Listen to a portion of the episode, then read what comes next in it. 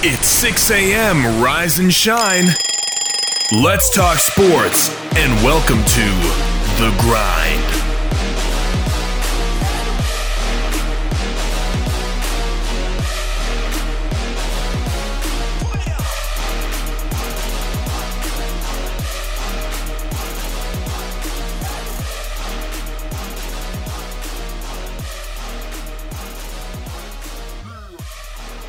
Good Tuesday to you, and welcome inside the WKVL studios of Rocky Top Sports.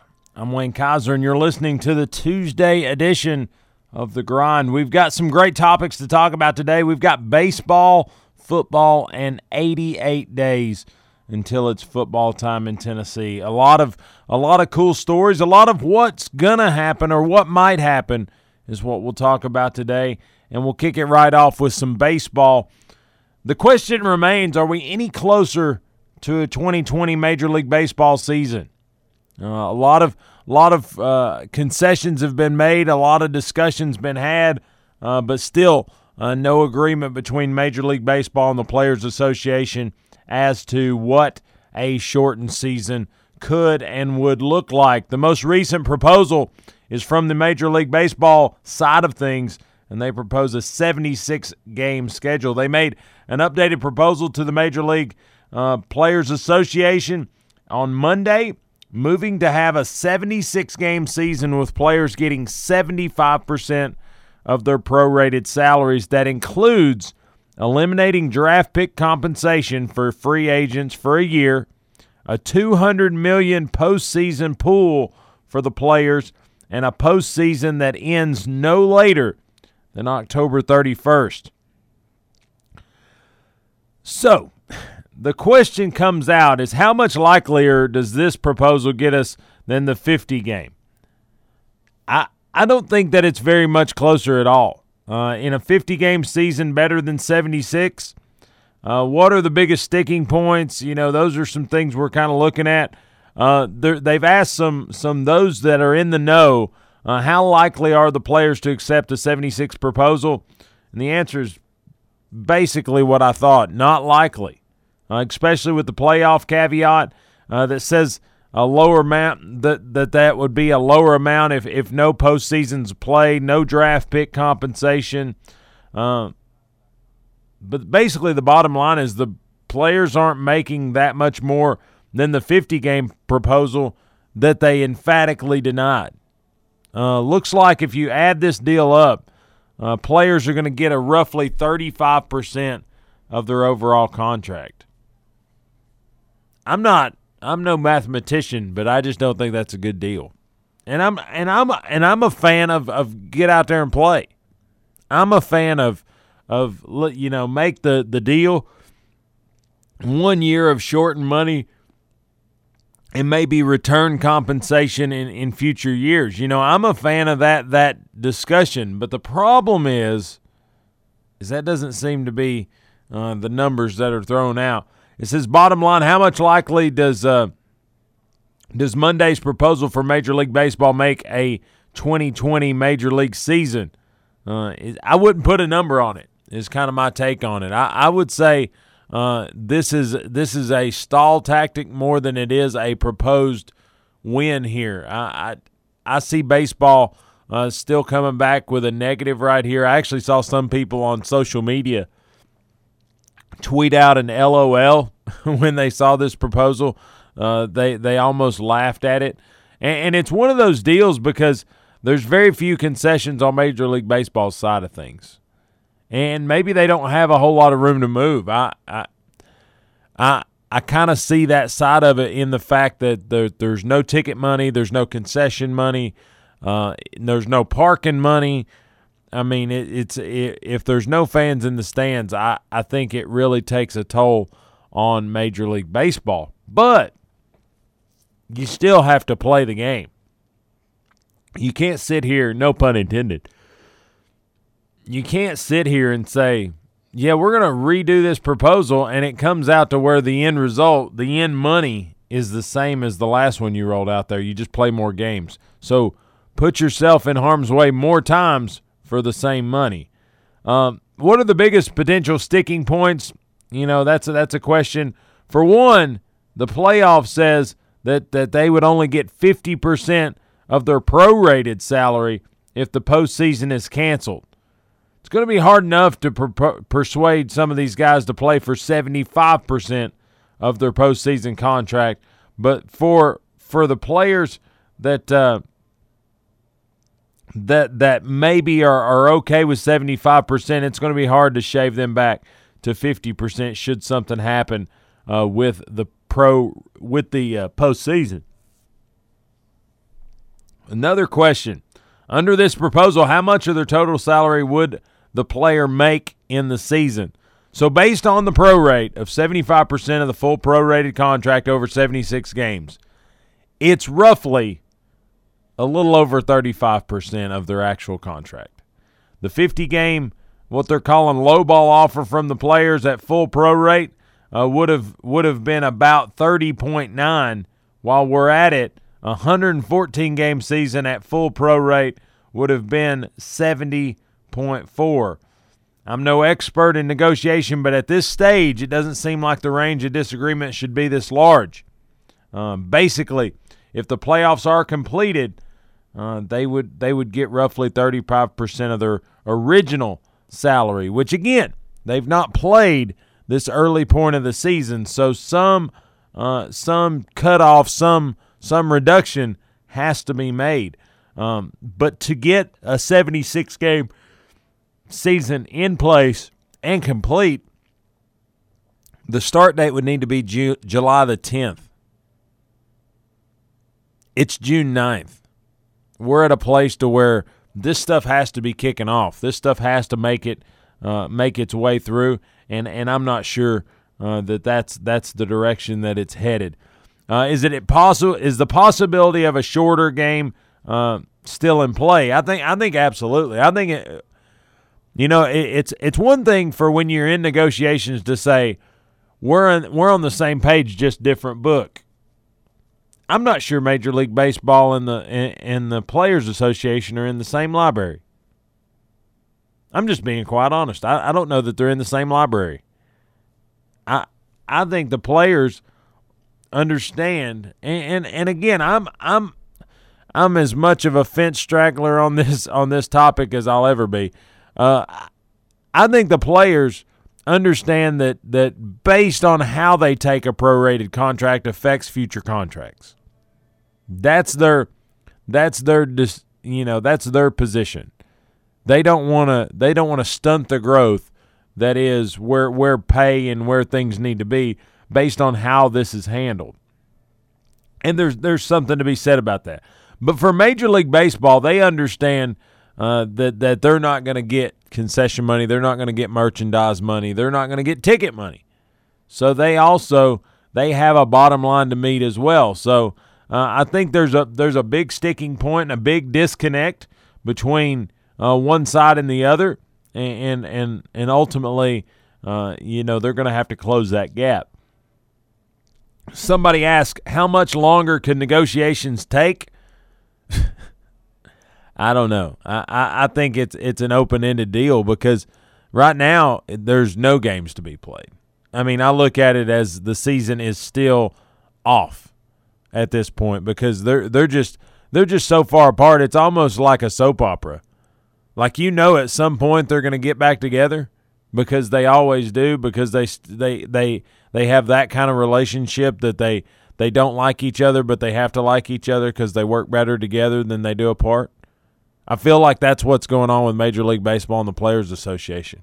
They know at some point they've got to come back home. They understand at some point games have to be played, and at some point people are going to get over this so proper that is. But right now, I mean, I'm talking about it segment number one on a on a little you know on a small market uh, sports radio show here in Blount County. So it's doing what it needs to do. It's it's getting the the talk up. It's it's getting some things going, and uh, and like I said, I, I don't know that there's a backstop on this. I do think you know some people have said it.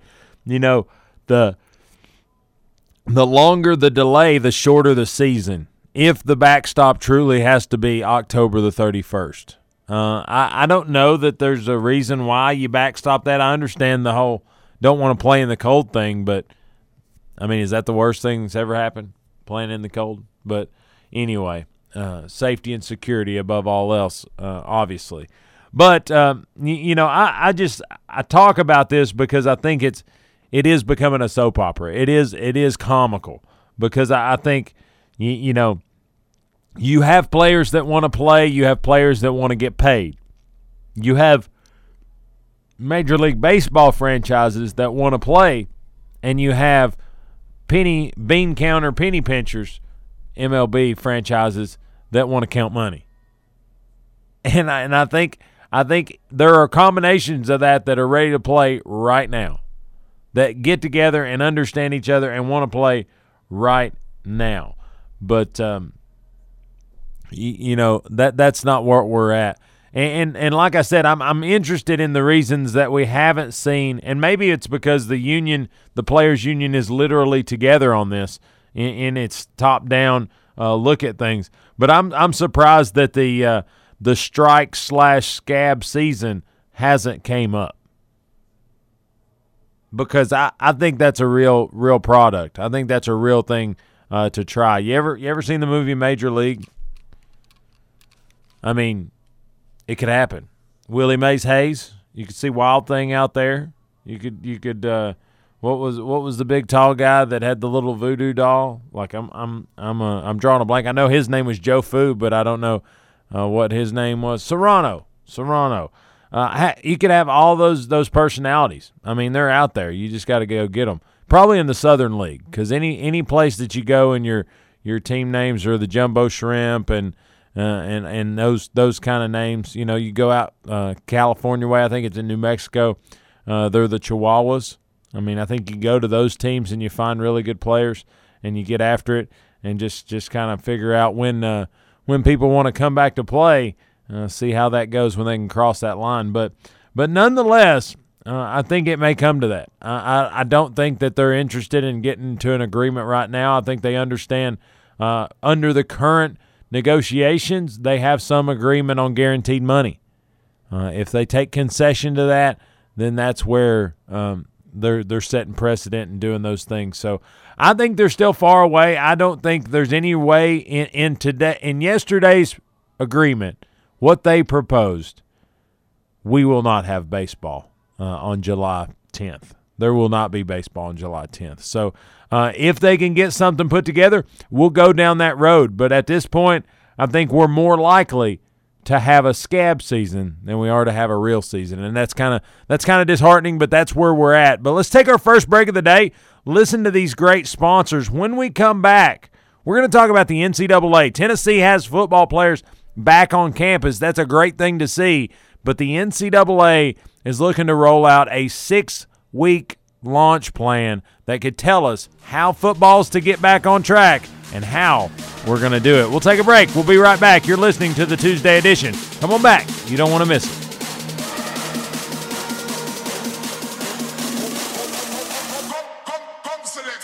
Your hometown alternative to Ordinary Sports Radio, 100.9 FM, 850 AM. Rocky Top Sports.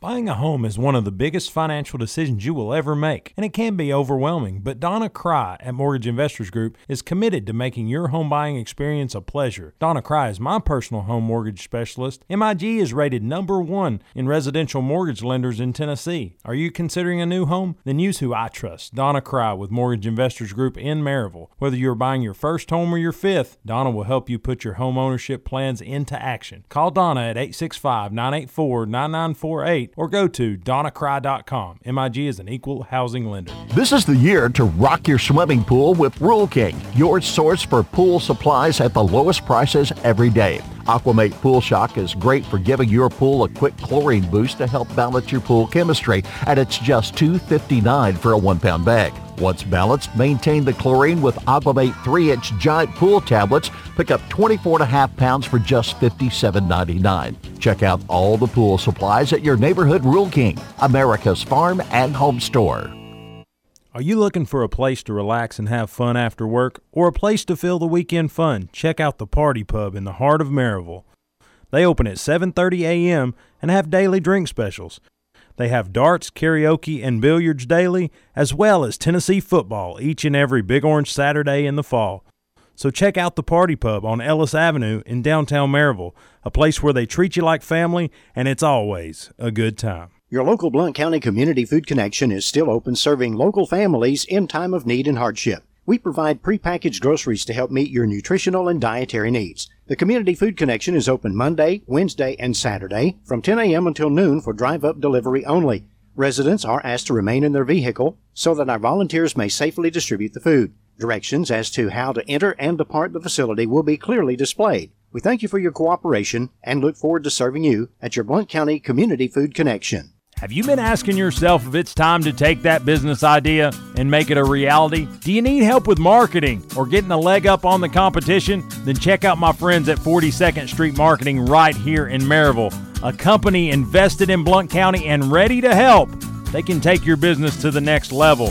Mike, Jana, and the staff at 42nd Street are a dream to work with, and I'm proud to say that they built the grindonsports.com into what it is today. But if you need marketing and maybe don't know where to start, check out my guys at 42nd Street Marketing right here in Maryville. Their phone number is 865 982 7007, or you can check out their work online, 42sd.com. Again, phone line is 865 982 7007 or online at 42sd.com. Check them out. I think you'll be glad you did. Got golf? EgwaniFarmsGolf.com 970-7132. Have you heard about or seen the Grind's brand new user-friendly website? If the answer is no, I think you're kind of missing out. Our brand new website has ways to hook into the Grind from social media with links to Facebook, Twitter, Instagram, and SoundCloud so you can grind it out with us on social media. But if you say, I don't like social media, but I like podcasts. We've got those too. You can download the Grind Podcast on Apple Podcast and Google Play Music directly from the website. It's a one-stop shop for everything The Grind. Check us out online, thegrindonsports.com. That's thegrindonsports.com. We don't always promise to be perfect, but we promise to give you our honest opinion. This is sports radio from a fan's perspective.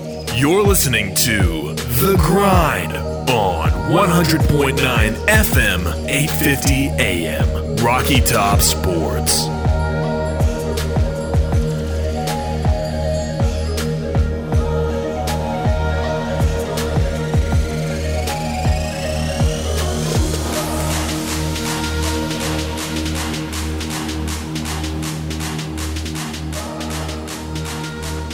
And welcome back inside the WKVL studios of Rocky Top Sports. I'm Wayne Kaiser, and you're listening to the Tuesday edition of the Grind. Again, gonna gonna jump into NCAA football right here as the oversight committee has drafted a six week practice plan for schools to launch this 2020 football season. Again, I'm going to give credit to Heather Dinich, uh, ESPN senior writer, because I will pull from her um, article that was posted there last night. But it said in order to kick off the college football season on time, coaches throughout the country could begin working with their players as soon as July 6th, as required meetings and walkthroughs could start in mid July if a proposed six week practice plan would be approved by the NCAA later this month. The, the Oversight Committee will finalize a draft of the long awaited plan by Thursday but it is to be approved in the next meeting, which is scheduled for June the 17th of the NCAA. Uh, the color coded draft obtained by ESPN on Monday was circulated throughout conferences so schools could solicit feedback. Uh, Todd Berry, the executive director of the American Football Coaches Association, was on uh, last week's football oversight teleconference and said most of the coaches he had talked to uh, support the plan, which includes a new two week period for coach supervised walkthroughs and meetings. It says there's been a lot of trying to find compromises to try to make it as equitable as possible, but equity is very hard to find. So you're looking more for, for fairness than anything else. uh, Berry said. He said, I talked with a lot of our coaches, and the majority of the coaches, more than anything else, just want to know what they can do. Right now, that's more important than this team getting a little more uh, than what I'm getting. Right now, that's more important than this team getting a little more than what I'm getting. Um, that I'm trying to read that differently, but it just doesn't make sense. But the beginning of coaching interaction would depend on the date of the first game. Some programs kick off the season on August the 29th, or, uh, or as a lot of people call it, week zero, which moves the three phases of proposed activity, required workouts, enhanced training, uh, and, and everything up one week. For teams that begin the season on Labor Day weekend, the required workouts would begin on July 13th, followed by an enhanced training that would begin on July the 24th. Normal preseason camp normally would be August the 7th.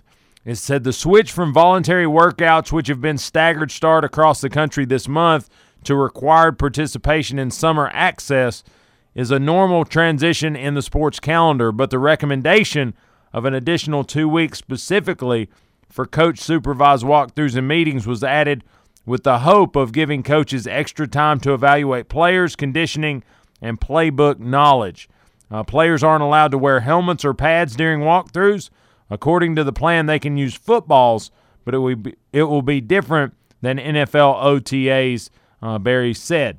He said this was a way for us to spend more time evaluating their conditioning, which has some relevance here, and then a little bit of football to get them excited about it, get them back in the groove. Uh, not OTAs where you're running around, but just getting back into understanding of the plays. It said under the new proposal, the athletes can have up to 20 hours of countable athletically related activities, including weight training, conditioning, film review, walkthroughs, and meetings. It says we're approaching this in the right way and being thoughtful about making it safe for student athletes. Uh, Ross Bjork, Texas A&M athletic director, told uh, ESPN, said I think that's the key to have the ability to have some enhanced access because everything has been condensed or shortened in the spring. I think this is the right way to do it. A normal four week preseason camp would begin after the additional two weeks of enhanced training. And as players across the country have begun to return to campuses for voluntary work, uh, there have already been some positive tests reported. But athletic offices and officials are continuing to plan for an on time start to the season in spite of some looming uncertainty. Says until something happens that keeps us from seeing that as a reality, continues to be a, a goal for the short term. Bob Bowlesby, the Big 12 commissioner, uh, said in a statement, I said, I think we're we're going to get to the section in the middle of July and we'll either be in good shape or that we can move forward or we won't. Uh, he said, West Virginia Athletic Director Shane Lyons, who's the chair of the Football Oversight Committee, uh, told Andrea Adelson that there is one area that might change between the proposed calendar and what gets approved on Thursday, and that is shortening the window between the start of required workouts on July 13th and starting enhanced training on July 24th. Uh, some people are thinking the summer access is too long.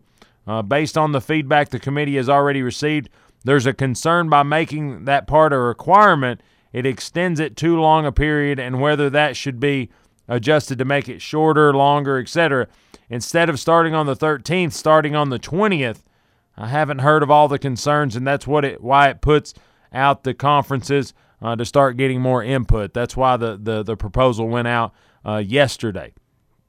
Lyons said the reason the committee decided on a longer window between voluntary workouts and the uh, and the required stuff to start the 24th uh, was they preferred a slower ramp up. Uh, this was uh, the rationale instead of just going from voluntary to 20 hours. It's a, a way to approach and ramping up the hours from a requirement standpoint. Uh, Lyon also added that even though some coaches wanted to try and get in extra time to make up for lost spring practices, that simply wasn't feasible considering the time restraints. The return plan is the only thing on the agenda for the committee on Thursday, and Lyon wants to come to a consensus then before sending it to the council for approval, the NCAA Division One Council, that is. It says, I want to be all buttoned up as much as possible, and I want us to agree on it and not get it to the floor of the council and let it get torn apart. It's likely to, pre- he said, I'd like to present it, and I'd like to be more or less rubber stamped as opposed to the debate starting on the council floor. It says there's this is all a compromise with a proposal. There's some that want earlier, some that want later. Uh, we can all agree upon it uh, going to work on this model. He said, I don't think there's going to be a perfect model by any means, and everybody that will totally agree on. But what we have to do is do what's in the best interest of student athletes as we prepare for a September 5th start uh, to the football season or whenever uh, a particular institution would start.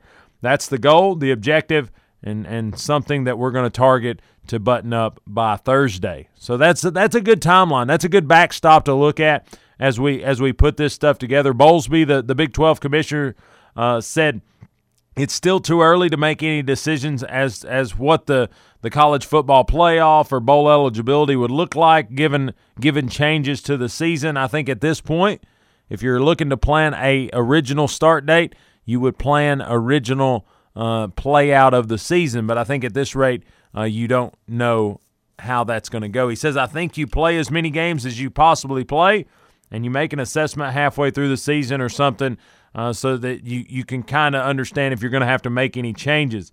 He said, I think everybody's experience is going to be different. It's going to be localized, and some people will blaze right through 12 games, and others will struggle uh, off and on throughout the season. He said there's still a chance the season could be extended or shortened depending on which direction the pandemic goes. Uh, we're just going to have to see how the season unfolds and deal with it. Uh, that's what Bowlesby, uh, the Big 12 commissioner, uh, put out there in in this article. But you know, I think I, I, think this is this is a good approach. Honestly, I wish Major League Baseball would look at this approach and and, and look at it and say, here's the deal. Uh, everybody got a shortened spring. There was some people that had a really early spring practice that got more in than others, but nonetheless, I think everybody, uh, in in a in a general sense, were shortened across the the the summer or across spring workouts. With that being said, I I don't know how this is gonna.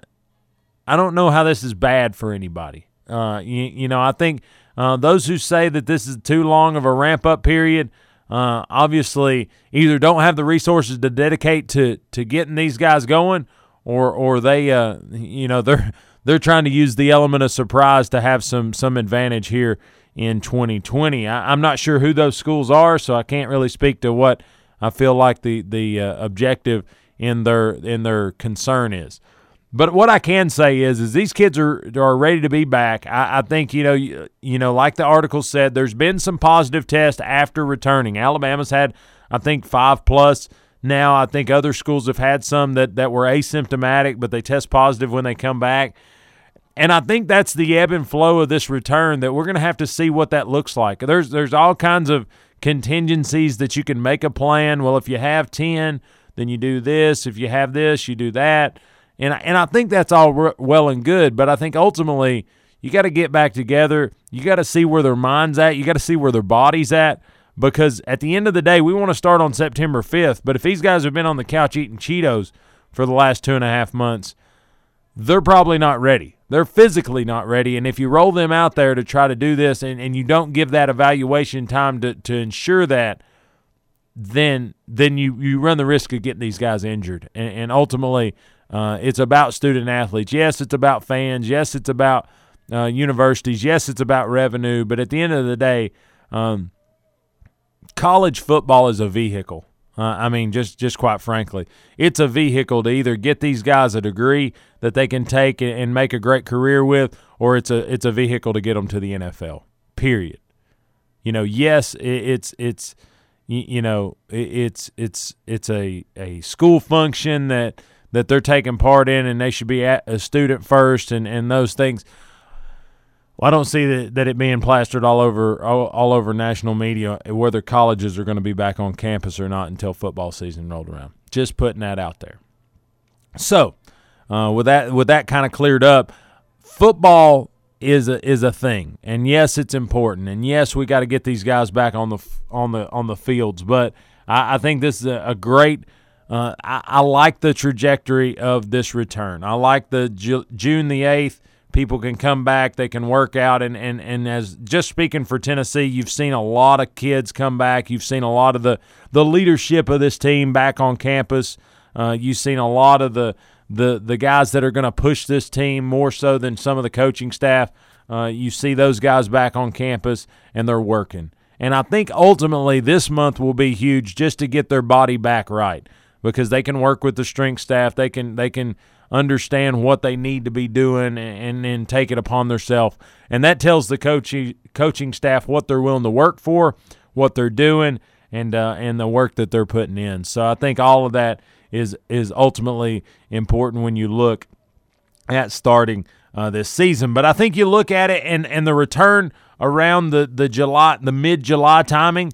Uh, I like that because it's a little bit extended to recover some of the spring practice, but it's not so much that uh, you know they're two months deep and you you've already got guys that's having to take practices off maintenance days uh, before the season kicks off. I think there is a balance there uh, to to have fresh legs when you start a season uh, and not try to have a spring and a fall camp uh, back to back. So. Uh, I like the extended, but I, I think it's you, you've got to monitor what you do with certain groups, especially the big guys.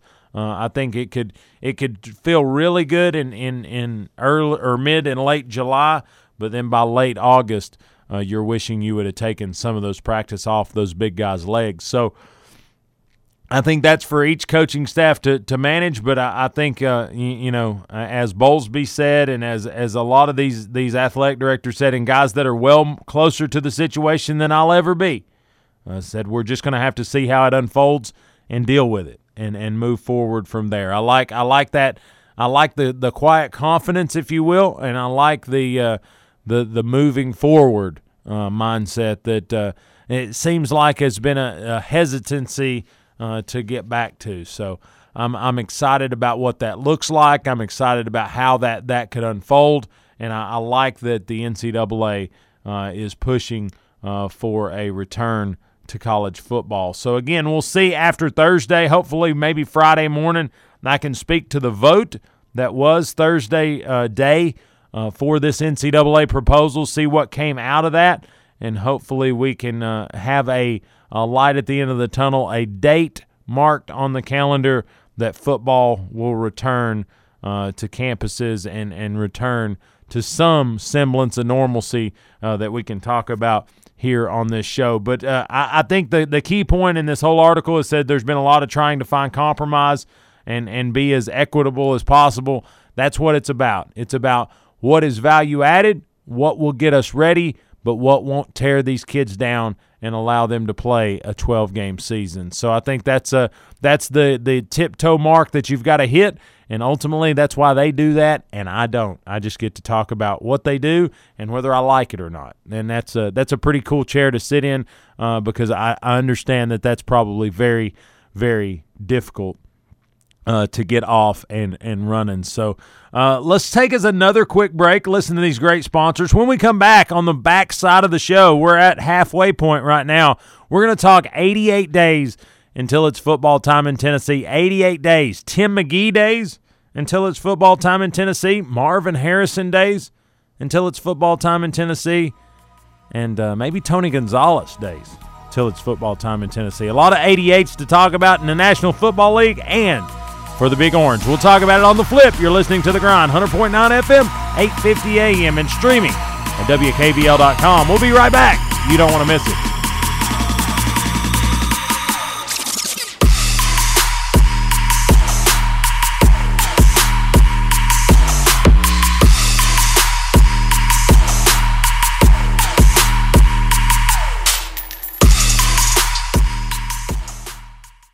Buying a home is one of the biggest financial decisions you will ever make, and it can be overwhelming. But Donna Cry at Mortgage Investors Group is committed to making your home buying experience a pleasure. Donna Cry is my personal home mortgage specialist. MIG is rated number one in residential mortgage lenders in Tennessee. Are you considering a new home? Then use who I trust, Donna Cry with Mortgage Investors Group in Maryville. Whether you're buying your first home or your fifth, Donna will help you put your home ownership plans into action. Call Donna at 865 984 9948 or go to donnacry.com. MIG is an equal housing lender. The Blount Partnership is committed to leading the Blount County business community through this coronavirus outbreak. We will continue to be a resource for all businesses, as well as supplying up to date information for our community. Please check out our website For updated information at www.blountchamber.com or search for Blount Chamber on Facebook, Instagram, and Twitter.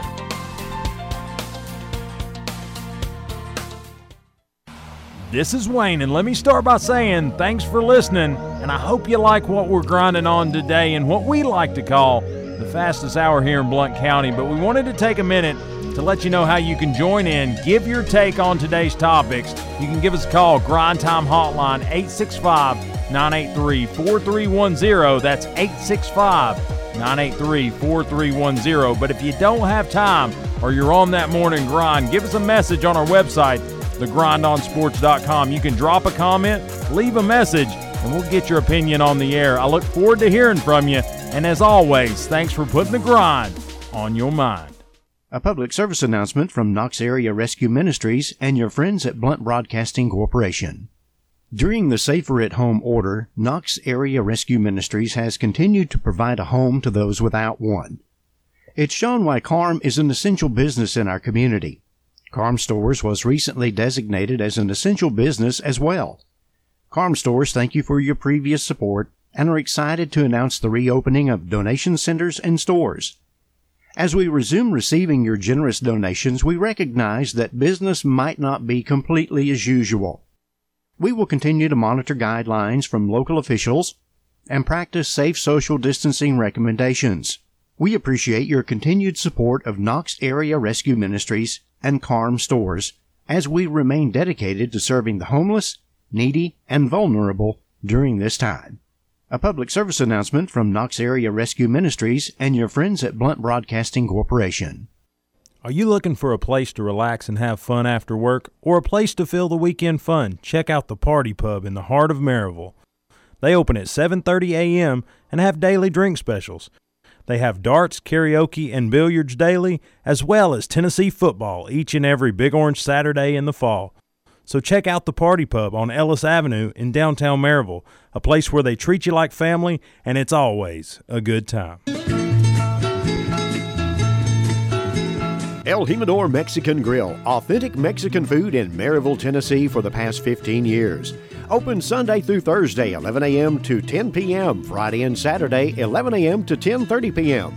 El Jimador offers Monday through Friday lunch specials with their 15 minutes or free guarantee. Call your order in at 865 681 6040 and delivery is available. You'll enjoy a comfortable environment while gathering with family and friends at El Jimador Mexican Grill, located at 1705 East Lamar Alexander Parkway in Maryville, Tennessee. El Jimador Mexican Grill, a proud sponsor of Blount County Sports. Have you heard about or seen the Grind's brand new user friendly website? If the answer is no, I think you're kind of missing out. Our brand new website has ways to hook into the grind from social media with links to Facebook, Twitter, Instagram, and SoundCloud so you can grind it out with us on social media. But if you say, I don't like social media, but I like podcasts, we've got those too. You can download the Grind Podcast on Apple Podcast and Google Play Music directly from the website. It's a one-stop shop for everything The Grind. Check us out online, thegrindonsports.com. That's thegrindonsports.com. We don't always promise to be perfect, but we promise to give you our honest opinion. This is sports radio from a fan's perspective. You're listening to The Grind on 100.9 FM, 850 AM, Rocky Top Sports.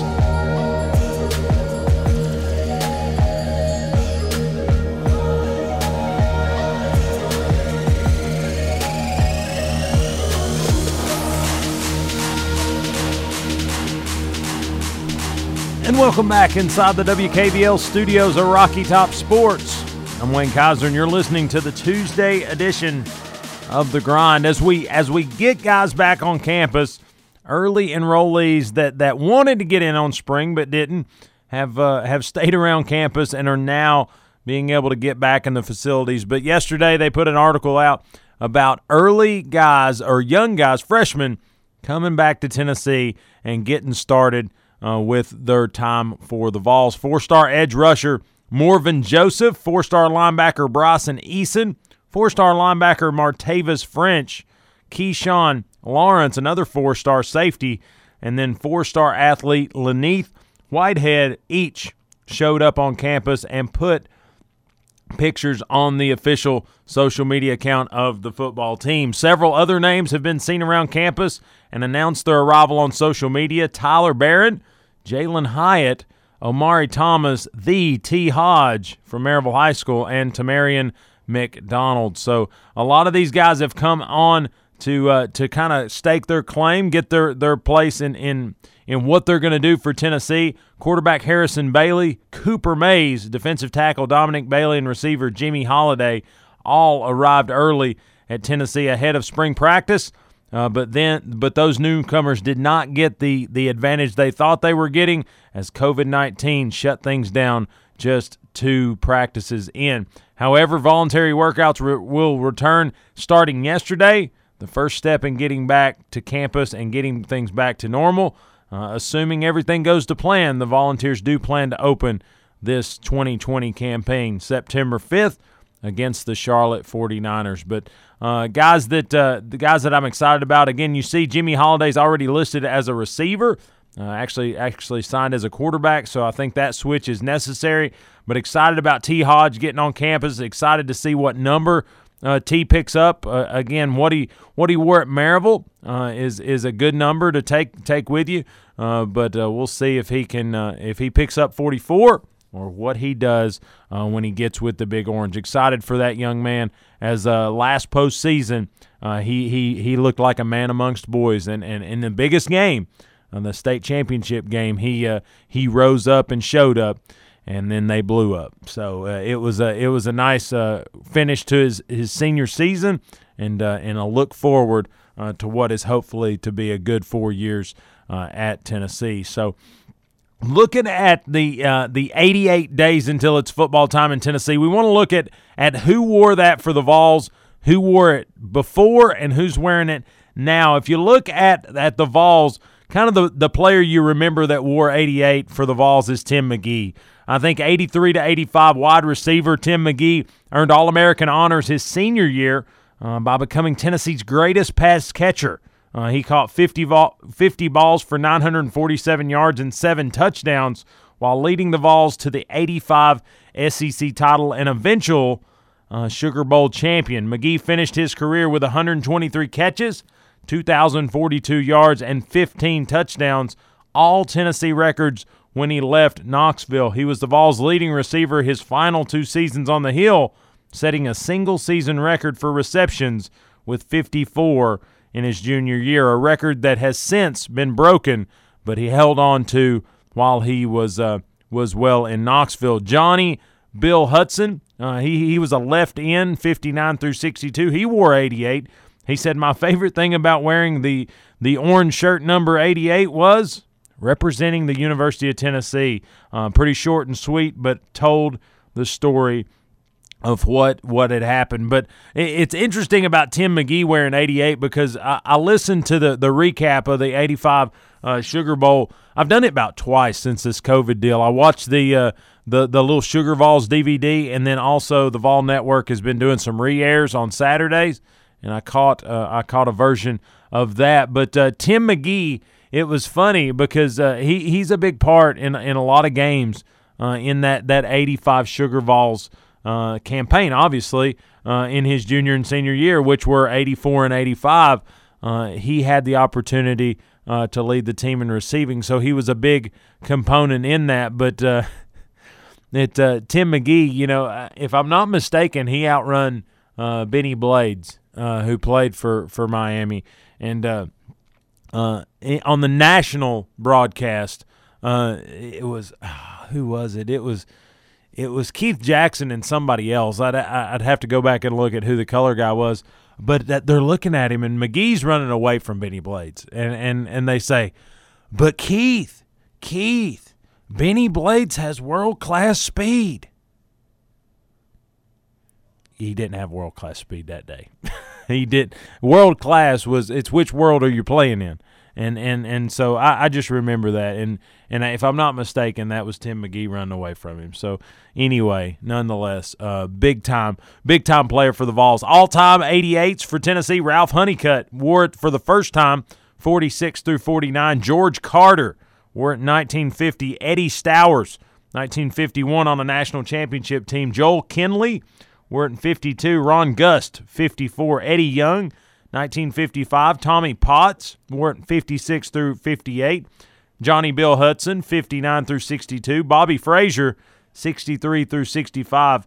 Nick Showalter, 66 and 67 on a national championship team. Bobby Thomas, 1968. Ronnie Drummond, 69 70. Stan Trott, 71 and 2. Jim Richardson, 73 74. Russ Neal, in 75 and 76. Steve L. Davis, wore it in 1977. Jeff Moore, wore it in 78. Mike Miller, wore it 79 through 82. Tim McGee picked it up 83 to 85, took it to new heights. Tracy Hayworth, 87 to 89. Jeremy Spivey, wore it 91 92. Courtney Epps, 94. Andy McCullough, wore it 95 through 97. Another name that, that made it uh, well known, Jermaine Kent, 98 through 01, wore it for a national championship. Jake Finlayson, big tight end, wore it 03 through 05. Kevin Shipley, 05. Uh, and then Luke Stocker, 07 through 10. And then Cam Clear wore it in 2011. Current Vols to wear number 88, Latrell Bumpus, defensive lineman, 6'3, 286. He's a senior coming up from Savannah, Tennessee, by way of Hardin County High School. And Princeton Fant, tight end, 6'2, 234, redshirt junior, Nashville, Tennessee, by way of La Vergne High School. And I saw Princeton Fant at practice one time, and he's he's kind of tweened because he's six th- he's six two, which I think that's probably a short six two because he's a big man. He's tweened between tight end and running back, fullback, a lot of different places. But I tell you, he's a load. He's a full head of steam when he can get going, and uh, I, I like what he can do. I think he's a lead blocking machine, and and and maybe hopefully. Uh, we could use him as such because he's he's a big man and, and a guy that uh, athletically just needs to see the field. But all time 88, you, you think of guys like Tim McGee. Uh, you think, uh, you, you, know, lately uh, guys maybe look back to Finlayson or, or Luke Stocker, but I think hopefully uh, Latrell Bumpus and Princeton Fant can walk in those 88 shoes and have some success uh, in in that picture.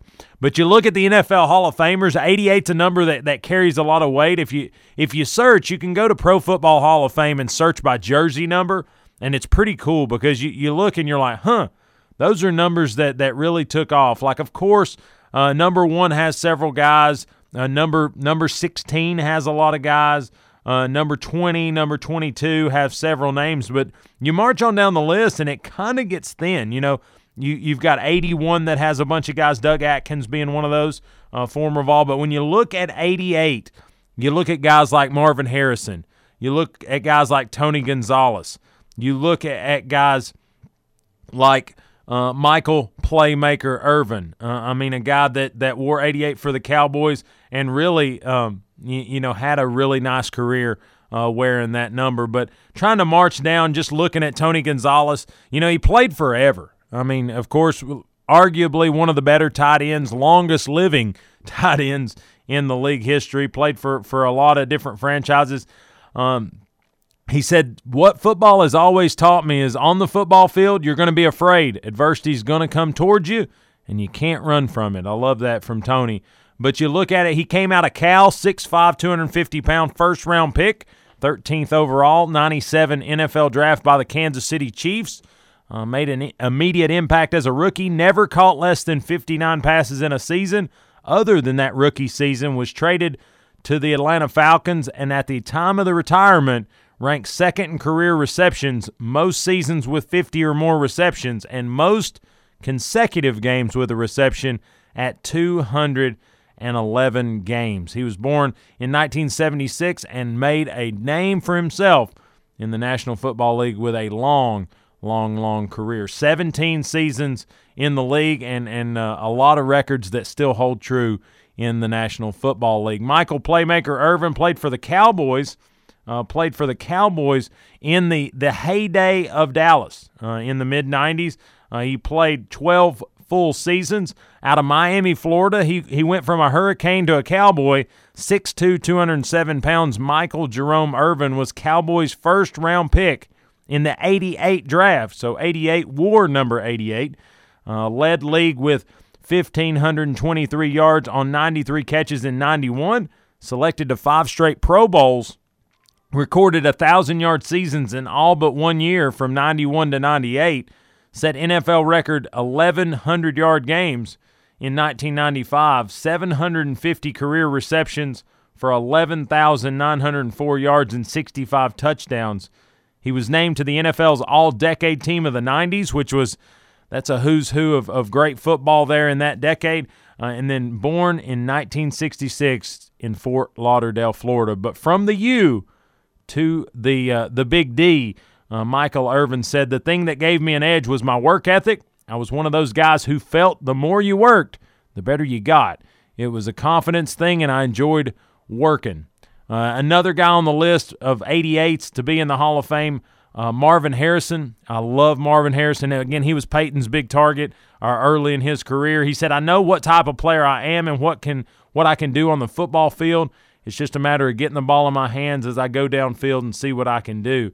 Uh, he played 13 seasons. Uh, he was out of Syracuse. A six foot, 181 pound receiver was the Colts' first round pick, 19, 19th overall in 1996 three touchdowns in a in a game, nine different times, remarkable string of eight straight years with a thousand plus receiving yards, ten or more touchdowns, and then shattered the NFL single season reception record with 143 in 2002 from uh, the one and only Peyton Manning. Eight Pro Bowl appearances, All Pro six different times, the NFL's All Decade Team of the 2000s, and career numbers include 1,102 career receptions for 14,580 yards and 128 touchdowns. August 25th, 1972 is the birthday of Marvin Harrison out of Philadelphia, Pennsylvania. Uh, again, uh, the the uh, the one and only the the match made in heaven uh, for the Indianapolis Colts, Peyton Manning to Marvin Harrison, and uh, and it worked. It worked for a long time, and that's why uh, Harrison has made his way to to that league. You look at other guys in in the Hall of Fame at number 88, defensive tackle Alan Page. He he played 15 seasons out of Notre Dame. Uh, he was a big guy at the time, 6'4", 245, uh, consensus All American. Uh, he was a first round pick uh, in 1966. Uh, extremely fast, strong with cat like reflexes. Played in 238 straight games, including four Super Bowls. Uh, named most value NFL's most valuable player 1971 uh, NFL Defensive Player of the Year 71 and 73, All NFL six times, second team All NFL three other times, All Conference 10 times, elected to nine straight Pro Bowls, and had 23 fumble recoveries, 28 blocked kicks, 173 sacks. A man from Canton, Ohio, made his way uh, to enshrinement uh, back in those in in that location and uh, he's in the Pro Football Hall of Fame. Defensive tackle Alan Page. Uh, other guys that are on the list: uh, Lynn Swann. Uh, Lynn Swann's a name that that that Jeffy Mack will remember. Wide receiver Lynn Swann uh, wore 88 for the Steelers, nine seasons. A 5'11", 180 pound Steelers first round draft pick in 1974 caught game winning touchdown in the AFC Championship as a rookie and became starting wide receiver in his second season. Led the NFL with 11 touchdown receptions and an MVP of Super Bowl 10. Graceful moves, tremendous leaping ability is what he's known for, and led to superlative catches that highlighted a great career. He, his career record 336 receptions, 5,462 yards, 51 touchdowns, all pro 75, 77, and 78, and played in three different Pro Bowls. And where was he born? March the 7th, 1952, right here, Alcoa, Tennessee. Uh, Lynn Swann, class of 2001 enshrinement. And what he said in that speech, he said, People say I perform well in the big games. Maybe that's because I have more fun in those games. When there's no next week, when six months of work is riding on every play and you come that you come to, that's the ultimate. That's the rush we're all in this for. And that was what he said as he was enshrined in Canton uh, back in 2001. So an Alcoa native is enshrined in Canton, and he wore he wore the number 88. So uh, with five minutes to go here, that's a that's a good rundown of who all is in the the NFL Hall of Fame. Alcoa native uh, in the Hall of Fame, and then. Uh, 1988, a, a, year that in sports I tried to, you know, before we were going over some other things that were going on, but I just wanted to speak to sports things that were going on in 88. Uh, Super Bowl 22, the Washington Redskins win their their their second Super Bowl title and fourth title in franchise history, 42 to 10 over the Denver Broncos. Uh, Jamie Morris and Washington Redskins set an NFL single game record for rushing attempts in a 20 to 17 loss to the Cincinnati Bengals. Had 45 rushing attempts for Jamie Morris. January 1st, uh, 1988, for the 87 season, the Miami Hurricanes won the 20 120 to 14 over the Oklahoma Sooners to win the college football national championship. In 1988, the Seoul, South Korea Winter Olympics, or Summer Olympics, I'm sorry, was taking place in, in Seoul, Korea. Um, in baseball, former Pirate slugger Willie Stargell is the only player elected to the Baseball Hall of Fame in 88. He was he was the leader of two World Series championships in Pittsburgh and the National League co MVP in 79 at age 39. Uh, becomes the 17th player to be elected in his first year of eligibility, and Jim Bunning in 88 falls four vo- votes short of the 321 needed to get in in his 13th year on the ballot. August 8th, the first night game ever at Wrigley Field was played. After an attempt to previous night was rained out, the Cubs defeat the New York Mets 6 to 4 in the first night game ever in Wrigley Field in 1988. World Series, the LA Dodgers won 4 games to 1 over the Oakland A's. The series MVP was Orel Hershiser, uh, Los Angeles. So again, the Dodgers were the World Series champ, the Hurricanes were the college football champs, and the Washington Redskins were the uh, NFL champions. The the NCAA men's basketball championship saw Kansas win over Oklahoma 83 to 79, and the LA Lakers won four games to three over the Detroit Bad Boy Pistons. And then in in boxing, uh, Iran Barkley knocked out Thomas Hearns in the third round to win the WBC middleweight title. And uh, in Las Vegas, boxer Sugar Ray Leonard knocks out Donnie Lalonde uh, to get what he was what he wanted to do as moving up in those those championships. And then on June 27, in what's dubbed Super Fight 88, Mike Tyson knocked out Michael Spinks in Atlantic City, New Jersey, to defend the undisputed heavyweight championship of the world. In the Grey Cup of Canadian football, the Winnipeg Blue Bombers won 22 21 over the BC Lions. And um, that's about it. Uh, in golf, uh, looks like there was some uh, there uh, no no notable uh, big time big time guys there. Um, that's about it. Uh, in the trying to find the the triple crown if there was any no, no. In the United States Triple Crown, the Kentucky Derby winner was Winning Colors, the Preakness winner was Risen Star, and the Belmont winner was Risen Star. So an opportunity in the two and three uh, that was missed at the Kentucky Derby. So no Triple Crown winner in 88, but a lot of cool victories uh, for a lot of guys. Mike Tyson was on top of the boxing world, and uh, Kansas on top of the basketball world. Now they're just clinging to being in the basketball world. Uh, so, what a difference a few decades uh, will make. But that's the uh, 88 days till it's football time in Tennessee. Uh, we're right here at the top of the hour. Don't miss the Jason Swain and the Swain event coming up at the top of the hour and what is a four hour block of sports right here at Blount County's own Rocky Top Sports. And uh, it's one of those deals. If you want to be part of this, if you like sports and you, you think you, there's none to be talked about, Check it out here in the mornings. If this is your first day listening, go check us out on SoundCloud. Go to the go to our website, uh, thegrindonsports.com. You can get everything that we're doing, everything we have done uh, since this show's inception back in 2018. But uh, we're out of time. Again, don't miss Jason Swain and the Swain event, top of the hour. But if you're on your way to work or on your way home, take care, be safe, and yes, grind on. We'll see you tomorrow. You don't want to miss it. Boone back in studio.